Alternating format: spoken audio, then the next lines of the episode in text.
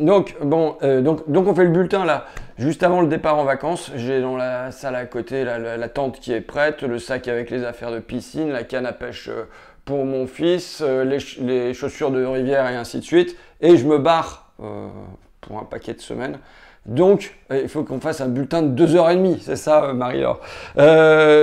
Pour démarrer, je vais d'abord faire mon mea culpa, même un triple mea culpa, mea culpa, mea culpa, mea culpa, euh, parce que je me suis planté dans mon dernier bulletin sur euh, trois points. Euh, le premier, c'est que le Sud avance de 10 mètres par jour, et donc ça fait 4 km par an, et non pas 40 km par an, comme je l'ai dit dans mon bulletin, première chose. Deuxième chose, j'ai dit les Ménines de Goya, et ça c'est la honte complète, d'autant plus qu'à la fac j'avais étudié euh, le texte de Foucault, euh, Les mots et les choses, donc c'est les Ménines de Velasquez évidemment, donc vraiment je vais pas être euh, bon à question pour un champion. Et ensuite, j'ai dit que dans les rivières il y avait des algues et que c'était à cause du glyphosate, et on me dit, et là c'est une absence de culture scientifique de ma part de ce point de vue, que au contraire le glyphosate il tuerait euh, les végétaux, mais là, c'est plutôt les nitrates. Et euh, voilà, trois points. En revanche, on m'a fait une remarque euh, en matière de, je sais pas comment on dit, sciences des poissons, pisciphilie, pisologie, j'en sais rien. Bon, sur le fait qu'on dit pas des ombres, on dit des ombles. Alors là, je proteste parce que je peux vous dire qu'avec mon fils qui est fan de ça, j'ai dû me taper des atlas de la pêche euh, en rivière pendant euh, tous les soirs quand il était petit avec des pages et des pages. Et donc je peux dire que les deux existent, les ombres et les ombles. Mais peut-être que bientôt, plus l'un ni l'autre n'existera. Donc bon, euh, voilà. Alors ça pour dire, je vais dire un truc là-dessus. les bulletins, c'est dans ma cuisine et c'est pas par hasard. Parce que c'est quelque part comme si on faisait la popote ensemble et euh, que euh, je tente des choses ici et puis euh, je, dis des conneries. Voilà, je tâtonne. Tu vois. Et donc, c'est pas fait pour tout le monde en un sens. C'est pour ça que je suis parfois gêné quand le bulletin, je le retrouve sur BFM par extrait ou sur France Info ou tout ça, parce qu'il n'est pas fait pour ça. Tu vois, il y a un mode de relation euh, aux, gens euh, qui n'est pas le même quand tu parles sur le plateau de BFM que quand tu parles dans ta cuisine. Bon, donc voilà. Mais euh, on s'en fout. Je pars en vacances, mais je pars en vacances stressé. Bon, ça c'est peut-être le stress accumulé, mais aussi frustré d'avance. Je t'explique pourquoi. Parce que pour moi, les vacances, en fait, c'est le moment où je voudrais vraiment travailler j'ai le sentiment pendant l'année, tu vois, d'être mis dans une espèce d'urgence à jongler, euh, faire des tas de petits trucs. On me demande d'aller rencontrer un tel, une telle, de recevoir machin, de d'écrire un petit bout de questions écrites, euh, de veiller à euh, ce que sur ma page Facebook il y ait un nouveau texte. Enfin, tu vois, d'intervenir en hémicycle sur la distribution de la presse. Bon, c'est des tas de petits trucs de jonglage. Et pour moi, le temps de vacances, c'est ce temps où, au contraire, je vais pouvoir faire un vrai travail lire, réfléchir, écrire. Euh, alors, mais la question tout de suite, mais est-ce qu'on va pas payer les parlementaires à rien faire? Parce que les gens préfèrent avoir des cons. Mais oui, ils préfèrent avoir des cons qui sont dans l'hémicycle et qui votent et tout ça, sans, être euh, au fait des débats intellectuels de leur époque, sans euh, se nourrir d'arguments, euh, de littérature, de tout ça, pour venir apporter ça dans la vie publique. Ils préfèrent avoir des choses sèches, il faut croire, des fois, euh, plutôt que... Mais moi, j'ai besoin d'être nourri par ça. Donc c'est pour ça que j'ai mon sac là, qui est plein de bouquins notamment sur l'écologie, parce que je voudrais cet été euh, écrire, j'aimerais bien écrire un livre, mais tu vois, je vais avoir 15 jours, parce que quand les semaines avec tes gosses, faut pas les compter comme des semaines où tu peux bosser normalement. Bon, euh, c'est comme ça. Peut-être que ça fait du bien, que ça apporte autre chose par ailleurs, que je serais moins soucieux d'écologie si j'avais pas mes gamins, tu vois. Mais, donc, il me reste 15 jours, et en 15 jours, il faut que je produise une œuvre. Donc, c'est un peu le... Ah, tac, tu avances, quoi. J'avais lu dans le Spartacus euh, Howard Fast, que je recommande vraiment. Euh, Spartacus, euh, figure géniale. Et euh, bon, dans ce livre-là, et il y avait Cicéron comme autre personnage. Et on avait, l'impression, je ne suis pas un latiniste, je ne sais pas exactement comment se passait la vie parlementaire à cette époque-là, mais on avait l'impression que c'était six mois à Rome, et ils étaient au milieu des affaires publiques, ta ta ta les grosses batailles, tu vois. bon, et six mois à la campagne, dans la villa. Et c'est là sans doute que Cicéron produit son œuvre. moi, c'est ça, que j'aspire, tu vois. Six mois, ok, euh, avec euh, l'épée, tchac, tchac, tchac, tchac, tchac, tchac, tchac, tchac, tu ferrailles. Et puis six mois, tu te reposes, tu reprends les forces. Parce que ce qu'on nous demande, c'est quand même de monter sur le ring. Euh, c'est de monter sur le ring face à des adversaires. Euh, bon, et donc ça demande d'avoir, euh, comment on dit, affiné ses armes là? Tu sais quand tu... affûter, affûter, affûter ses armes. Sinon c'était encore un mea culpa pour le prochain bulletin. Euh, bon, d'avoir affûté ses armes, de d'être bien reposé, d'être en condition. Euh, et je sais que du temps de Jaurès et tout ça, c'était plusieurs mois d'affilée qu'ils avaient euh, dans leur coin, dans leur circonscription, pour discuter avec les gens, se remettre au vert, à la campagne, avoir un autre rythme de vie. Et là, euh, on voit que les sessions extraordinaires ne sont plus extraordinaires, elles sont devenues la norme.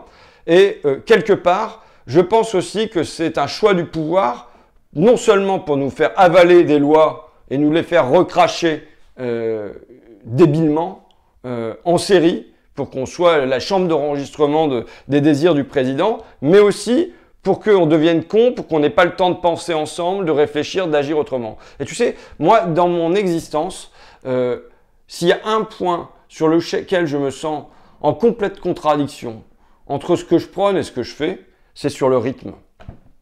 Euh, je pense qu'il faut ralentir.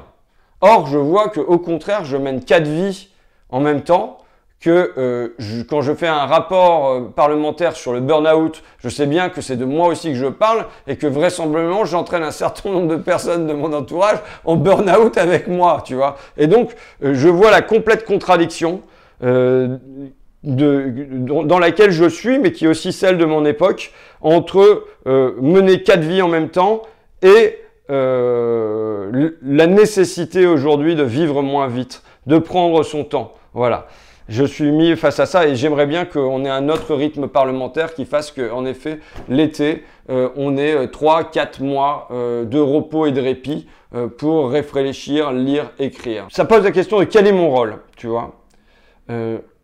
Déjà, il y a trois rencontres ces derniers temps qui m'ont fait comprendre quelle utilité je pouvais avoir.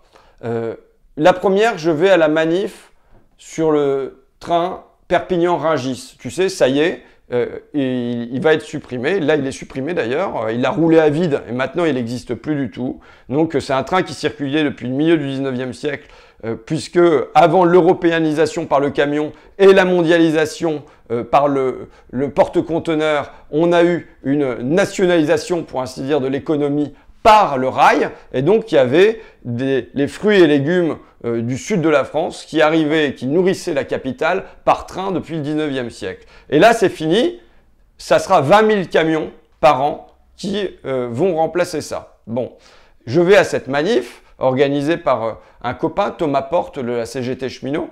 et je vois là, il y avait deux élus écolos, mais il n'y avait pas un seul drapeau vert, que les drapeaux rouges de la CGT. Je lui dis, bon sang, mais ça va pas. Je vais voir Thomas et je lui dis, mais t'as pas euh, euh, contacté Greenpeace, euh, la, Fondation nationale pour l'environnement, la Fondation Nicolas Hulot, t'as pas contacté tous ces gens-là, ou Alternativa, ou les jeunes pour le climat. Il dit, bah non, j'ai pas les contacts. Mais si t'as ça, je prends. Bon, une deuxième rencontre là, hein, cette semaine, les gens de General Electric Belfort viennent me voir, pas moi, il y avait Boris Vallot du Parti Socialiste aussi, et puis Régis Joannico de euh, Génération. Je tiens à dire quand ça se passe comme ça euh, en, dans des choses transpartisanes.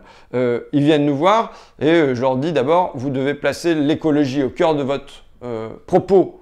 D'autant que ils me disent, leur, ce qu'ils produisent, c'est une turbine à gaz, et dans la transition écologique, il y a besoin de turbines à gaz, puisque si on met en place des, énergies renouvelables, euh, c'est variable ce qu'elles produisent, et pour lisser, la turbine à gaz serait un bon instrument. Conditionnel, évidemment, parce que je connais rien du tout à ça, et je compte pas vraiment m'y mettre sur le plan scientifique. Mais voilà, ils me disent ça. Je leur dis, mais est-ce que vous avez euh, euh, donc contacté la, Fondation Nicolas Hulot, la FNE, Greenpeace, les Jeunes pour le Climat Ah non, pas du tout, si vous avez des contacts, on veut bien les prendre. Et là, troisième dossier qui m'arrive, là, euh, Veralia, donc c'est la suite de Saint-Gobain, euh, Veralia qui euh, va entrer en bourse. et avec possiblement le, patron qui euh, commence à dire bon bah écoutez euh, si euh, vous nous embêtez on va faire une, grande verrerie en Espagne ça nous coûtera moins cher alors qu'aujourd'hui qu'est-ce qu'il y a? Il y a des petites verreries aux alentours de, chaque lieu de production genre dans le Champagne du côté de Bordeaux et c'est toujours à 100 ou 150 km des, de, de l'usine qui va embouteiller le vin. Bon, et donc ça veut dire qu'on aurait des camions qui arriveraient d'Espagne pleins de verre. Et aussi, chez Veralia, il y a du recyclage de verre. Donc je dis, bah voilà, à mon avis, là, il y a un enjeu écologique. Est-ce que vous avez contacté la FNE, la FNH, Greenpeace, tout ça? Ils n'ont pas contacté. Donc voilà, euh, à la rentrée, on va faire ça. On va faire se rencontrer euh, officieusement euh, les verts et les rouges.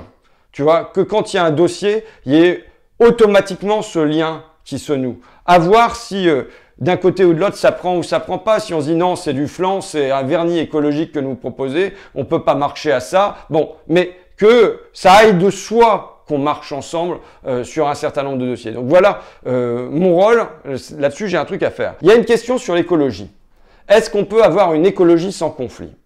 Euh, Cette semaine, il y avait Greta Thunberg euh, à l'Assemblée, mais je pour moi, il y avait surtout les jeunes pour le climat, parce que je considère que dans ce pays, il y a mille Greta Thunberg. Quand euh, je suis allé voir Kim et Esther euh, à Montpellier, donc, qui organisent les marches pour le climat là-bas, j'ai trouvé un niveau de conscience écologique, une élévation qui est formidable. Donc voilà. et juste quand on en vient à la question euh, du CETA, de, se, de demander mais est-ce que euh, euh, il y a du conflit dans la société? Est-ce que vous pensez qu'il y a des adversaires de ça? Ça patoche dans la smoule et on n'ose rien dire.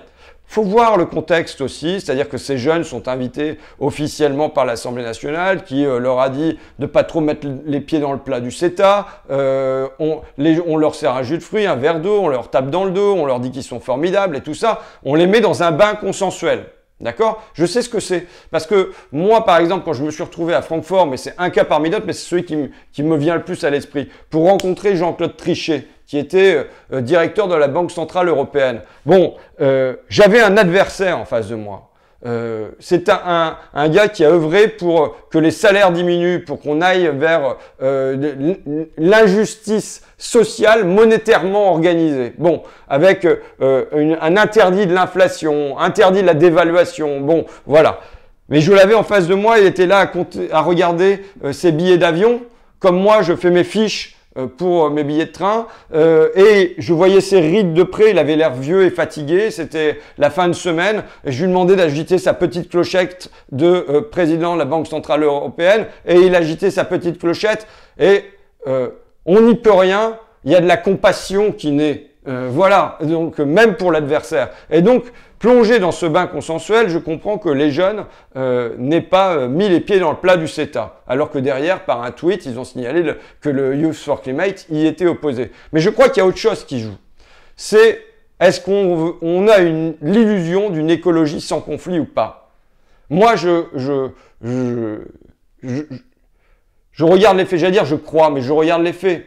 Aujourd'hui, dans le pays, les 10% des Français les plus riches émettent 8 fois plus de gaz à effet de serre que les 10% les plus pauvres.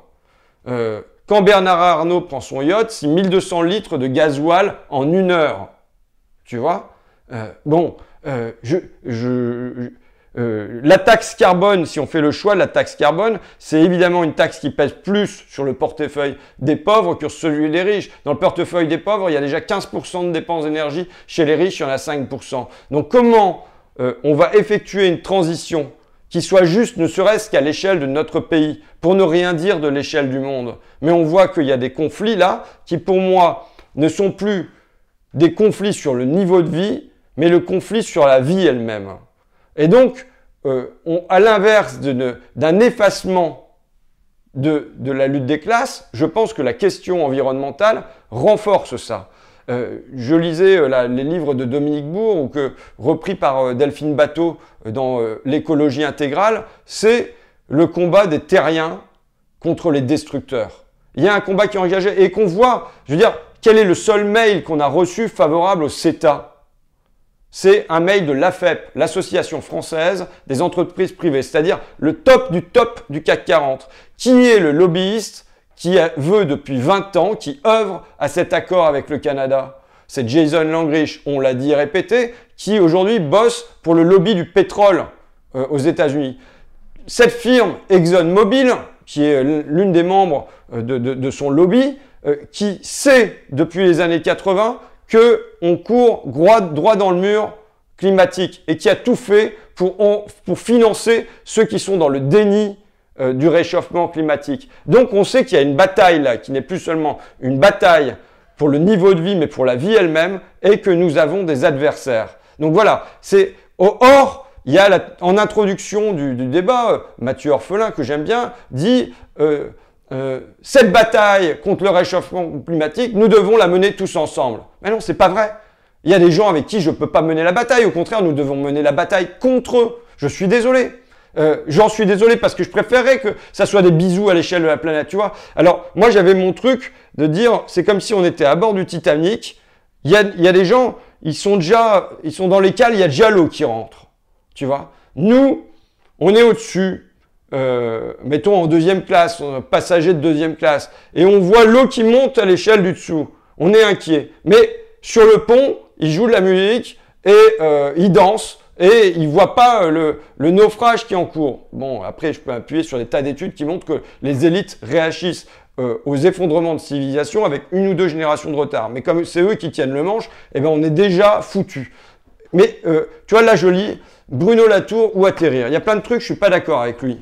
Du coup, j'aimerais bien discuter avec lui parce que gauche et droite, il y croit plus. Euh, au fond, il se place du point de vue de gens qui ont à un moment considéré que la mondialisation était un fait positif, qui n'est pas mon cas. Bon, mais euh, il a une, il reprend la métaphore éculée, dit-il, du Titanic et dit ceci qui est encore plus grave que ce que j'énonce. Les classes dirigeantes comprennent que le naufrage est assuré s'approprie les canaux de sauvetage, demande à l'orchestre de jouer assez longtemps des berceuses afin qu'il profite de la nuit noire pour se carapater avant que l'agite, c'est-à-dire le vent excessif, alerte les autres classes.